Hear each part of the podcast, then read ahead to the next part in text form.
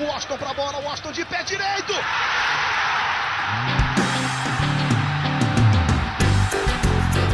Está entrando no ar o podcast. Sabe de quem?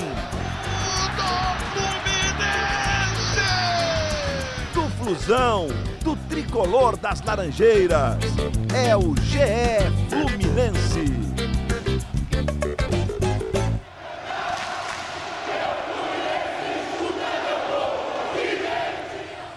Tricolores do céu e da terra está começando mais um podcast GE Fluminense para falar sobre tudo do tricolor das Laranjeiras, edição de número 40. E eu, Edgar Marcel de Sá, produtor da TV Globo, direcionado ao Fluminense, recebo hoje dois convidados especiais. Paula Carvalho, setorista do Fluminense no Globoesporte.com. Tudo bem, Paulinha? Tudo bom, Ed? Tudo bem?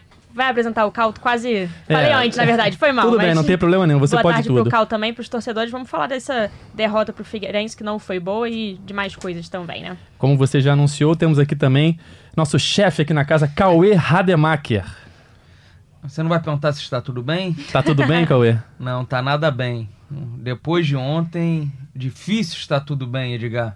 Como vocês já introduziram, vamos falar um pouquinho dessa derrota do Fluminense para o Figueirense, 1 a 0 Primeiro jogo da terceira fase da Copa do Brasil. Paulinha, o que que você achou do jogo? Uma atuação ruim do Fluminense, né?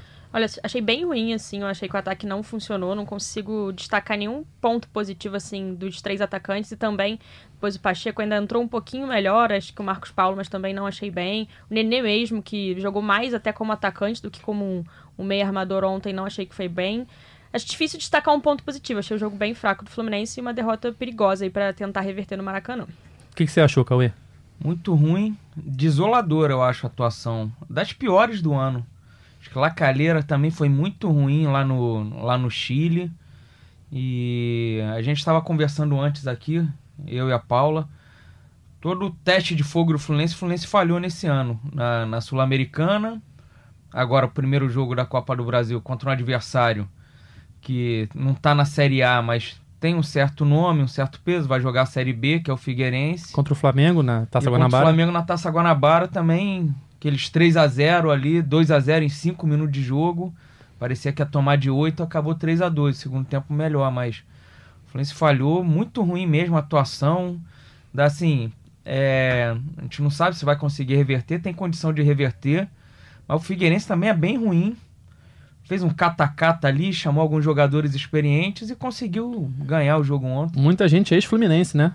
Tinha Lucas, Arouca, Paulo Ricardo, Marquinho a camisa 10. Marquinho, ainda tem o Vitor Oliveira tá lá, zagueiro.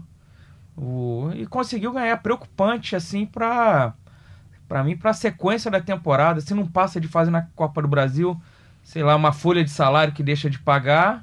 E depois você já começa o brasileiro já pensando em como vai conseguir os 45 pontos. A Paulinha falou um pouco mais cedo sobre o ataque que foi inoperante contra o Figueirense, né? E a gente viu ali o Marcos Paulo caindo pra ponta, o Evanilson, o Evanilson caindo pra ponta, perdão, o Marcos Paulo ali mais como 9, essa flutuação, o Wellington Silva caindo de um lado, caindo pro outro, o Nenê também um pouco apagado. O que, que você acha que deu errado ali, Paulinha? Olha, o Fluminense começou é, com aquela escalação tradicional, né? Wellington Silva aberto pela direita, Marcos Paulo pela esquerda e o Evanilson centralizado. Não estava dando certo, o Odair resolveu mexer, colocou o... Aí, hum, foi um... Todo mundo trocou no final das contas, né? O Wellington Silva foi pra esquerda, o Marcos Paulo pro meio e o Evanilson foi pra direita. Só que na minha visão piorou até. Eu achei o Fluminense pior. Não gostei do Marcos Paulo ontem como 9.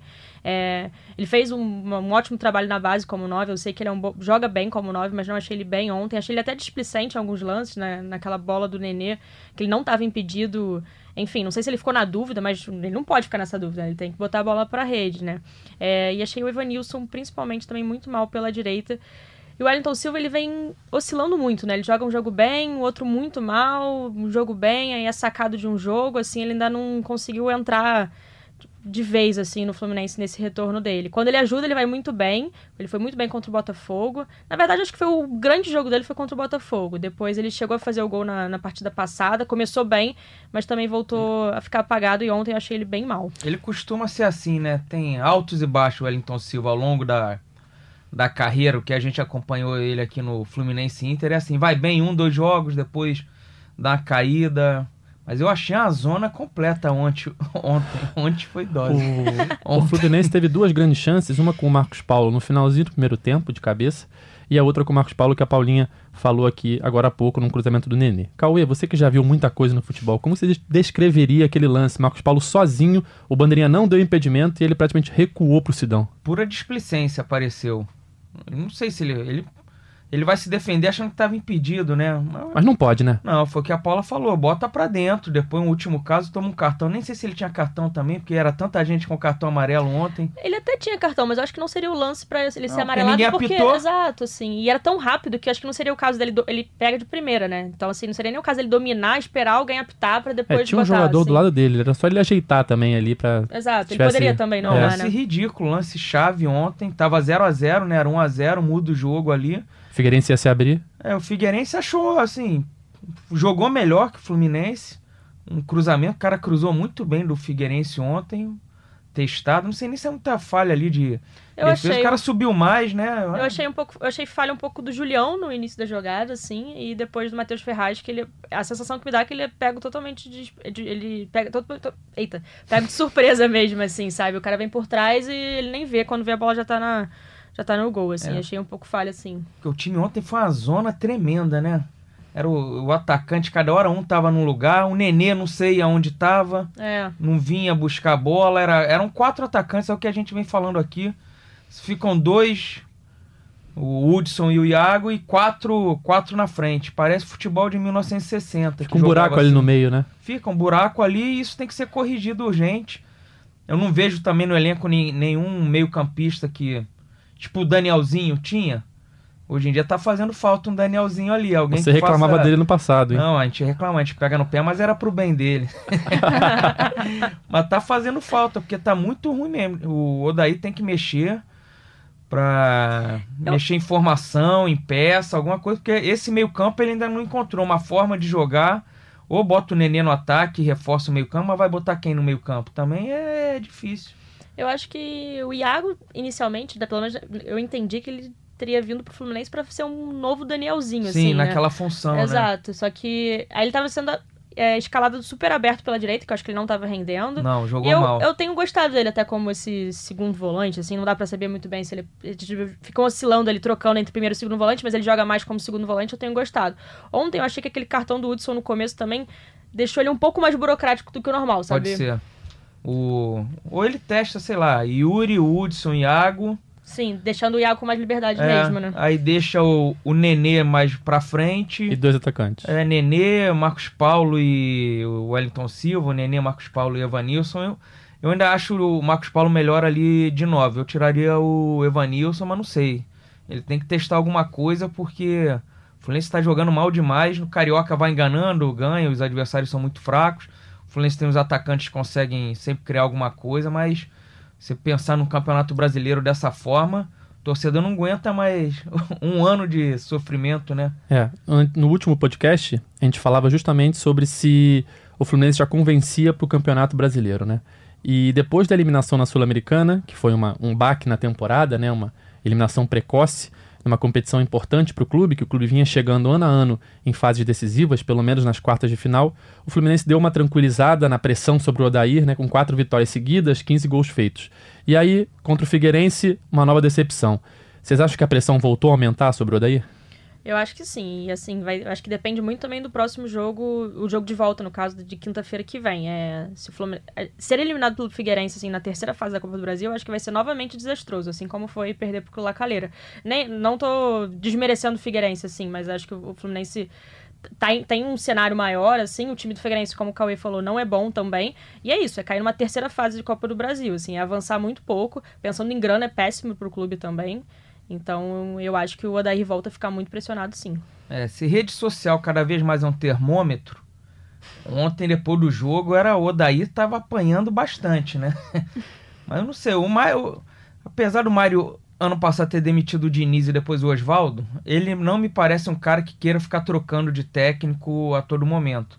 Ele até tentou segurar mais tempo o Diniz, o Oswaldo ficou insustentável eu acho que ele vai dar, mesmo com a queda, eu acho que ele vai dar tempo pro Odair. É isso que eu ia te perguntar, porque apesar de ter sido 1 a 0 só e o Figueirense ter apresentado pouca coisa, não dá para não falar que existe chance de eliminação no Maracanã. O Fluminense entra em campo eliminado. Haverá... precisa ganhar de dois por dois gols, Isso, né? precisa ganhar por dois gols de diferença. Se ganhar por um gol de diferença, leva a decisão para os pênaltis. É, haverá clima para a continuidade do Odair em caso de eliminação? Vai ficar difícil mesmo, porque compromete até o orçamento do, do clube mais para frente. Mas aí vem a pergunta: vai botar quem? É, esse é um problema. Aí vão falar, ah, vai no Cuca, vai no Mano, vai nesses caras vão recusar, estão recusando sempre. Aí vai colocar quem? Vai efetivar o Marcão? É, hoje mesmo eu vi uma situação parecida com essa de um amigo meu que torce pelo Cruzeiro, e quando saíram as primeiras notícias de que o Adilson Batista tinha caído, ele comemorou.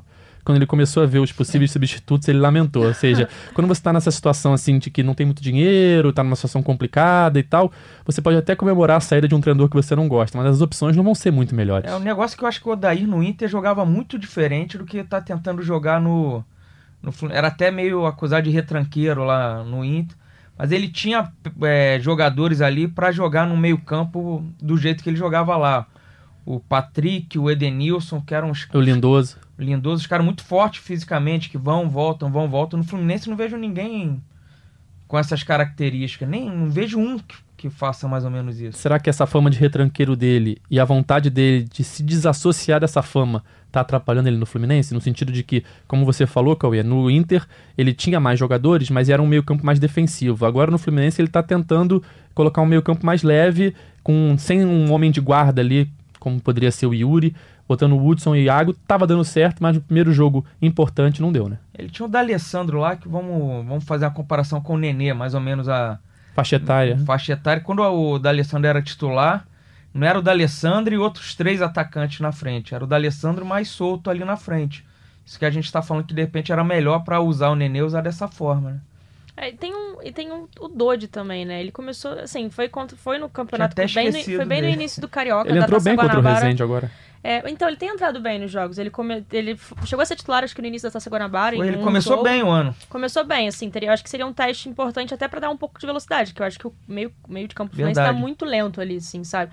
Então, talvez, em vez do Yuri, que é um cara mais lento, talvez tentar o Dodi, porque eu acho que falta, falta povoar o meio campo e dar velocidade, eu assim, tinha sabe? esquecido do Dodi, ficou tão sumido. Ele é rápido, é dinâmico. É, Exato. de repente podia ser uma boa em vez de Yuri. Eu acho que assim, ele ainda não é o cara pra ser o armador do time, assim, mas Não, pelo não. menos pra dar um velocidade e aumentar Gente, ali. Hudson, Dodi, Iago, Exato. não sei. Alternativa. É, chegamos à conclusão de que o alerta tá ligado, né? Pra esse jogo contra o Figueirense. É, Mas Ed, você falou um negócio de clima, até assim.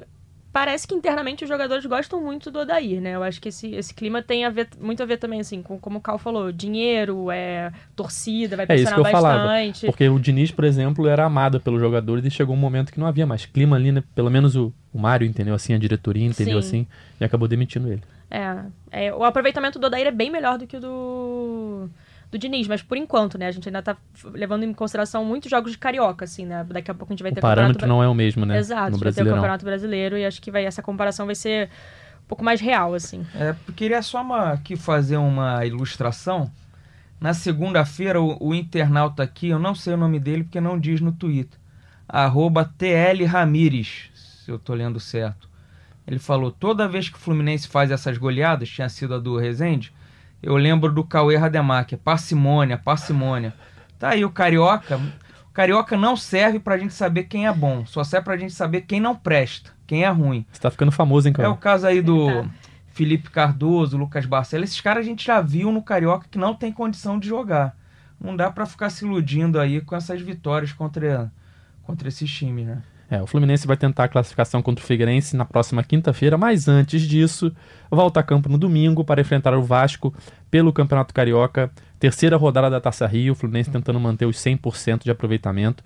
O que esperar desse jogo? O Vasco é sempre um- uma pedra na chuteira do Fluminense, né, Cauê? É, tem que ver que time ele vai escalar também, né?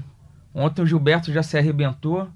Ontem, quarta-feira, né? Estamos gravando aqui na quinta. E vai botar todo mundo também. Perder um clássico vai ser mais pressão em cima dele. Acho que, tem que, acho que ele tem que escalar já um time que ele acha que vai botar em campo contra o Figueirense.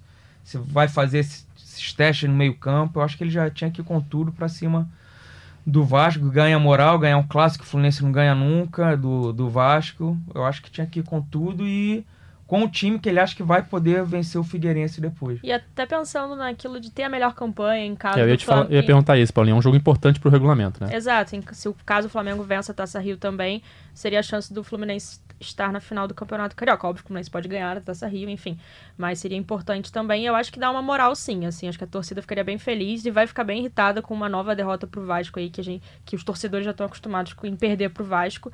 E assim, o Cal falou de testar já um time pro Figueirense, eu acho que faz todo sentido até porque só joga na quinta-feira, assim, nem- não é um jogo não é tão próximo assim, dá tempo para os jogadores, enfim, descansarem. Eu acho que valia já ir com tentar com força total quem puder jogar, né? O Odair já falou na coletiva que talvez nem possa contar já com, com o Gilberto nem pro jogo da volta contra o Figueirense, por conta da lesão. Ele deve realizar exames ainda hoje. E não tem o Digão, enfim, tirando esses desfalques óbvios, gente, eu acho que ele teria que ir com o time já completo. O Gilberto, é, o Fluminense desembarcou agora, né, Isso. Paula? Quinta-feira à tarde no, no Rio. O Gilberto saiu caminhando normalmente. É, né? caminhando normalmente. A Gabriela Rosa estava lá para acompanhar, ela até gravou um vídeo, assim. É, ninguém falou com a imprensa, então nem teve como conversar com ele, com qualquer outro jogador. Mas o Gilberto caminhando normalmente, vai fazer exame. Vamos ver o que, que vai acontecer aí com o Gilberto, gravidade aí da lesão, que ele sentiu a coxa direita. Mas aí tem o Julião, né? Se ele não jogar, que dá conta ali, né? Você gosta do Julião, Cauê? Não, não gosto. Direto, curto e grosso. Como jogador, não gosto. Pode ser um ser humano fantástico, mas como jogador, eu sou o Daí começo a testar o Calegari. Que Que é uma das grandes subiu, tava de férias né? depois da copinha. Eu acho que é a hora pra botar, pelo menos nesses jogos finais do Carioca, se não tiver o Gilberto aí, bota o Calegari pra ver no que que dá. Porque o Julião já tá um tempo ali e não é um cara confiável. E ontem ele tentou subir muito, né? E eu acho que ele deixou muito espaço ali. Do... Olha que eu, às vezes, preste atenção que o Gilberto faz muito isso, de subir bastante, assim, quase como um ala e deixar o lado direito descampado, assim. Só que eu achei que o Julião fez igual ou até mais ontem, assim, quando ele entrou, Eu sabe? acho uma diferença muito gritante entre o Gilberto e o Julião. E isso me conforta, Edgar, sabe por quê? Por quê? Porque no ano passado a gente fez uma enquete aqui. Tava eu, Igor Rodrigues. Eu não lembro quem era o outro setorista. O setorista fluminense era o Felipe Siqueira, o Hector. Eu acho que era o Hector. E pediu no Twitter: quem vocês preferem? Julião ou, ou Gilberto? Era, foi 99% preferindo o Julião e eu um voto aqui solitário no Gilberto. Então, você que votou no Julião, saiba que eu durmo com a cabeça tranquila no travesseiro. Só contextualizando a questão do regulamento para quem não entende o que é normal, porque é complicado o regulamento mesmo. O Fluminense hoje ele tem dois pontos a mais do que o Flamengo na soma geral da fase de grupos, somando Taça Guanabara e Taça Rio. E o regulamento diz que se uma equipe ganhar os dois turnos, no caso, quem pode fazer isso é o Flamengo, já que, ela ganhou, já que ele ganhou a Taça Guanabara, se uma equipe ganhar os dois turnos, ela só não é campeão antecipadamente se houver uma outra equipe que tenha conquistado mais pontos, somando apenas as fases de grupo das duas taças. E o Fluminense hoje está à frente do Flamengo, faltam três rodadas, e o confronto mais difícil, teoricamente, é justamente esse contra o Vasco, já que em seguida o Fluminense terá pela frente Volta Redonda e Macaé. Volta Redonda está bem no campeonato, mas Fluminense e Vasco é um clássico. Então, se o Fluminense vencer o Vasco, ele dá um grande passo para ter a melhor campanha geral da competição e se garantir na final do campeonato, caso vença a Taça Rio ou caso o Flamengo vença a Taça Rio. Se eu não me engano, Edgar, acho que um empate, duas vitórias já, Já garante, né? já garante, porque o Fluminense ficaria com a mesma pontuação do Flamengo. Mas assim, o número de vitórias eu acho que ficaria o mesmo, mas a, pelo menos por enquanto o saldo de gols do Fluminense é, um- é uns 6, 7 gols a mais. É, aí já garantiria essa vaga dupla, né? Caso o Fluminense ganhe a Taça Rio ou caso o Flamengo ganhe a Taça Rio. Como a gente aí brincava, torcer pra até lá o Odair arrumar o time, né? Pegar o Flamengo dois jogos com esse time aí da jeito que tá jogando. como a gente brincava, Fluminense e Vasco, pelo menos nos últimos 30 anos, tem sido bem difícil pro Fluminense. É, muitas vezes até com times melhores, mas acaba esbarrando ali numa freguesia inacreditável. Eu queria aproveitar esse momento para criar um quadro, quem sabe o Cauê Recorda, Cauê Memória, Cauê Relembra. Você tem o bordão, vocês não eram vivos nessa época, o que, que você pode relembrar? Recorda pra gente aí um Fluminense e Vasco que te marcou negativamente porque o Fluminense poderia ter ganho. Negativamente. É, aquele típico Fluminense e eu Vasco. achei que ele ia pedir pra eu puxar dos anos 80 na memória, uma vitória. Não, eu quero que você puxe um Fluminense e Vasco que pode ser os dois. Cara, eu acho que aquele, aquela abertura do Maracanã em 2013, reabertura, né? Que o pro- Fred foi expulso, né? É, pro novo Maracanã, ficou aquela polêmica de lado direito, começou ali. E o Vasco acho que faz 3 a 0 termina 3 a 1 Foi o jogo. 3x1 3 a 1. isso. O Juninho comemora apontando pro lado É. direito e falando que é do Vasco. Aquela ali doeu. Pra quem é tricolor, eu sou jornalista, sou imparcial, não falo meu time, mas aquela ali doeu. E antigamente tem os que os jogos que o Fluminense ganhava também, né? Sim, Antigamente dizem que até com juniores o Fluminense ganhava, né? É, entrava em campo o Romerito, o Washington e Assis e o Vasco já tremia do outro lado. Era, eu lembro de um. Teve a final do brasileiro, né? 84, essa eu não É, lembro o, tão bem. o jogo mais importante da história do clássico, Sim. né? E esse o Fluminense ganhou. Tem vários. Tem um que o Fluminense ganha 2x0, gol do Branco, o Branco sai machucado, entra o Renato, que era o reserva do Branco, gol do Renato, 2x0. Tem vários. Tem aquele daquele golaço do Washington que ele dribla todo mundo. Tem, tem. 3x2, não é? Foi o gol 80 mais bonito da história do Maracanã. 8-7? Acho que 8-7. 8-7 ou 8-8, acho que No 8-7. Brasileirão, né? É. Dribla todo mundo e o Acácio duas vezes faz o gol. Tem saudade? Eu tenho, pô. Naquela época a gente ganhava do Vasco sempre. Você não pode falar seu time, mas naquela não, época. Não, mas dava saudade, né? Até pelos jogadores da época. Paulinho né? não pegou isso, não era nascido. Paulinha era Não nascida, peguei, é. infelizmente ela não viu. Mas hoje ela tá no dia a dia do Fluminense.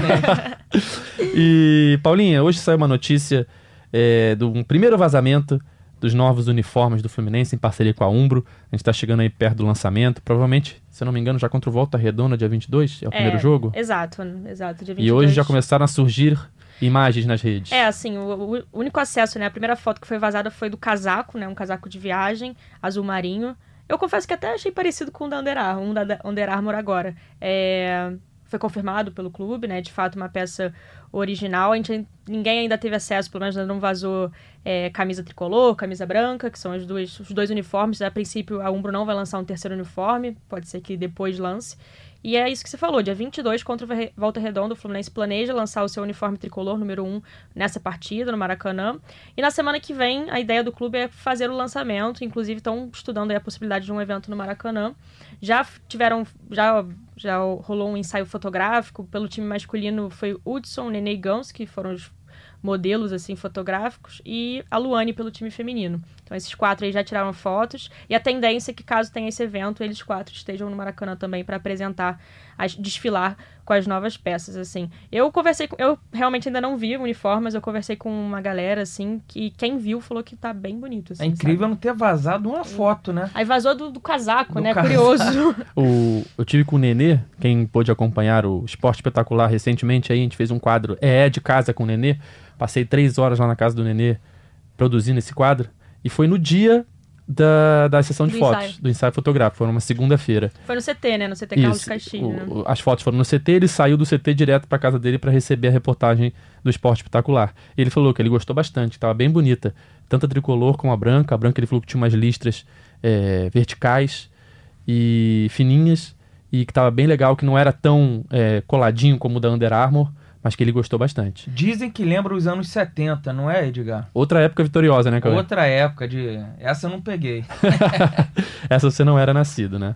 E assim, tomara que a branca, né, tenha, venha legal aí. Assim, a branca da Under Armour deixou muito a desejar, né? A camisa, assim, totalmente branca. É, a primeira de todas assim, foi totalmente branca e a segunda, que é a que está sendo usada até agora, tem só um vermelhinho aqui nos É. ombros, né? Mas acho que com muito pouco detalhe, acho que o torcedor ficou um pouco frustrado aí com esse, com esse segundo uniforme da Under Armour. Não foi o caso do primeiro, né, das listras mais grossas agora tricolor, acho que foi um sucesso. Mas enfim, realmente estão falando muito bem das duas camisas aí que vêm pela Umbro. Então, tendência é que semana que vem a gente já tenha acesso de vez se não vazar antes, por, ao longo desses Porque próximos às dias. vezes né? chega em loja antes, aí É. já vaza, né? Exato. É, é muito normal esse vazamento em qualquer clube, não só no Fluminense, porque os lojistas eles compram antes e recebem antes do lançamento. Aí você imagina, ah, por que, que ele recebe antes? Porque na hora que o Fluminense lançar, tem que estar na loja para o torcedor Claro. comprar. Se não tem na loja, o torcedor vai reclamar. Pô, lançou e não tá na Aí ali loja? qualquer gaiato bate uma Qualquer foto. gaiato e vai no já estoque ali, bate aquela foto, bota no Twitter, na, nesse Manda momento. no zap zap, Exatamente, né? Nesse momento de coronavírus e redes sociais aí bombando, e BBB, viraliza aí mais tudo viraliza rapidamente. É. Qualquer um que chega perto ali já tá vendo a foto. E sempre tem um gaiato que tira uma fotinho ali no, no estoque da loja, bota nas redes sociais e vai. Primeiramente, você tem aquela imagem daquela camisa toda amassada, abarrotada. Você Aí fala, fica nossa, a pergunta aqui na redação, né? Pra quem não trabalha em jornalismo. Será que é verdade ou não é? Tá Aí feia demais essa confirmar. camisa, será Aí o toda clube amassada. não confirma. Aí você não sabe se é verdade, se é fake. eu sempre brinco com o pessoal do marketing do Fluminense lá. Quando é que vai ser o lançamento? Ah, finalzinho de março. Mas, mas vaza antes, né? Ah, sempre acaba vazando. Ou seja, todo clube acontece isso. No Fluminense começaram agora os casacos, mas ainda segue a expectativa eh, pelas duas camisas principais, a branca e a tricolor. E também as femininas vão ser iguais, né? São iguais, Sim, mas vai é. ter o lançamento já do modelo feminino, no caso, né, é, Paulinha? modelo feminino e. Como é o nome? De, júnior, né? Júnior, de de criança, criança. assim. Mas pelo que a gente sabe, são todos os modelos iguais, não fizeram nenhum recorte diferente. Sim, sim, mas, mas teremos o feminino já de cara, É, porque sim. antigamente Demorava demorava, um pra pouco, chegar, é, né? exato. Ah, e as meninas usavam a mesma camisa do, dos meninos, Dos né? O mesmo uniforme. Era do, as, as mulheres pegavam o uniforme do- dos homens. Os homens com, com a modelagem masculina, Sim, né? Não é. com a modelagem feminina. Aí foi até legal que justamente, justamente terem chamado a Luane pra, Pra- ser pra uma ser das uma modelos, modelo. né? Exato. E passava muito tempo, não sei se vocês lembram, até quando saiu a Adidas, o Fluminense Quadrai World passou muito tempo ainda usando as camisas da Adidas em esportes femininos, em esportes olímpicos. Verdade. E agora, quando houve a, a mudança também da Under, da Dry World para Under Armour também, ficou num tempinho ali demorando para ter é, abastecimento nos outros esportes. Vamos ver se dessa vez com a Umbro, aparentemente, já que teremos até uma, uma jogadora do futebol feminino no lançamento, aparentemente já vai entregar de uma vez só, tanto masculino como olímpico, como feminino, para que todos os esportes do clube sejam abastecidos de uma vez só. E o, E- ah, desculpa, mas o Fluminense estava falando isso, né? Que queria estrear o uniforme, lançar o uniforme no dia 22, mas dependia de receber, assim. Com esse vazamento aí, eu acredito que já estejam. Já tenham tá recebido. chegando, é, né? Exatamente. Assim como os lojistas, como você falou, que normalmente são. É da onde vaza. Então eu acredito que seja de fato a estreia dia 22. Era bom ganhar do Vasco e reverter com o Figueirense, né? Pra estrear a camisa bem, né? É. Dia 22. É verdade. É, é difícil estrear aí, né? Contra. Sempre. Já parece que pega uma pinimba ali, né? Senão, E também há expectativa, Paulinha, pelo lançamento dos planos de sócio, né? Que eu vi que o- ontem ou anteontem o Fluminense tweetou que tá chegando a hora, tá chegando o momento. Era previsto pro final de fevereiro, mas eles adiaram um pouquinho. Exato. Era- inicialmente, o- até o Mário tinha falado que seria para segunda quinzena de fevereiro.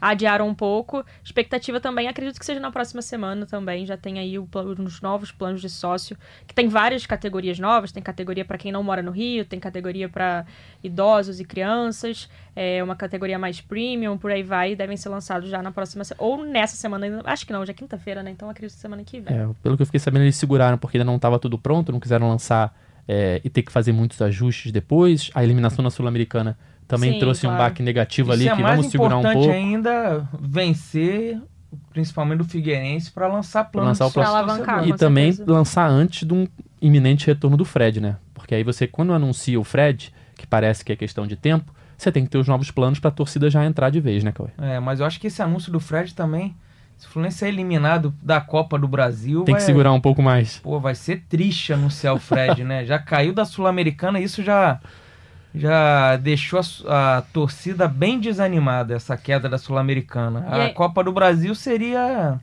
cereja do bolo das tristezas. É engraçado que na eliminação para na Sula, assim, acho que no dia anterior a gente, a gente tinha falado alguma coisa no Twitter dessa questão do volta do volta Fred, a galera ficou super animada aí. Aí no dia seguinte teve a eliminação, os comentários já eram: "Ah, não vem não, nem precisa É, vir". Mudou assim. completamente, né? A, é um- a galera flutua muito assim, é uma gangorra, né? Eu já acho que muito ruim o Fred vir sem jogar o Carioca. Ele tinha que ter vindo pra jogar já Taça Guanabara, É, Taça as inscrições estão terminando já.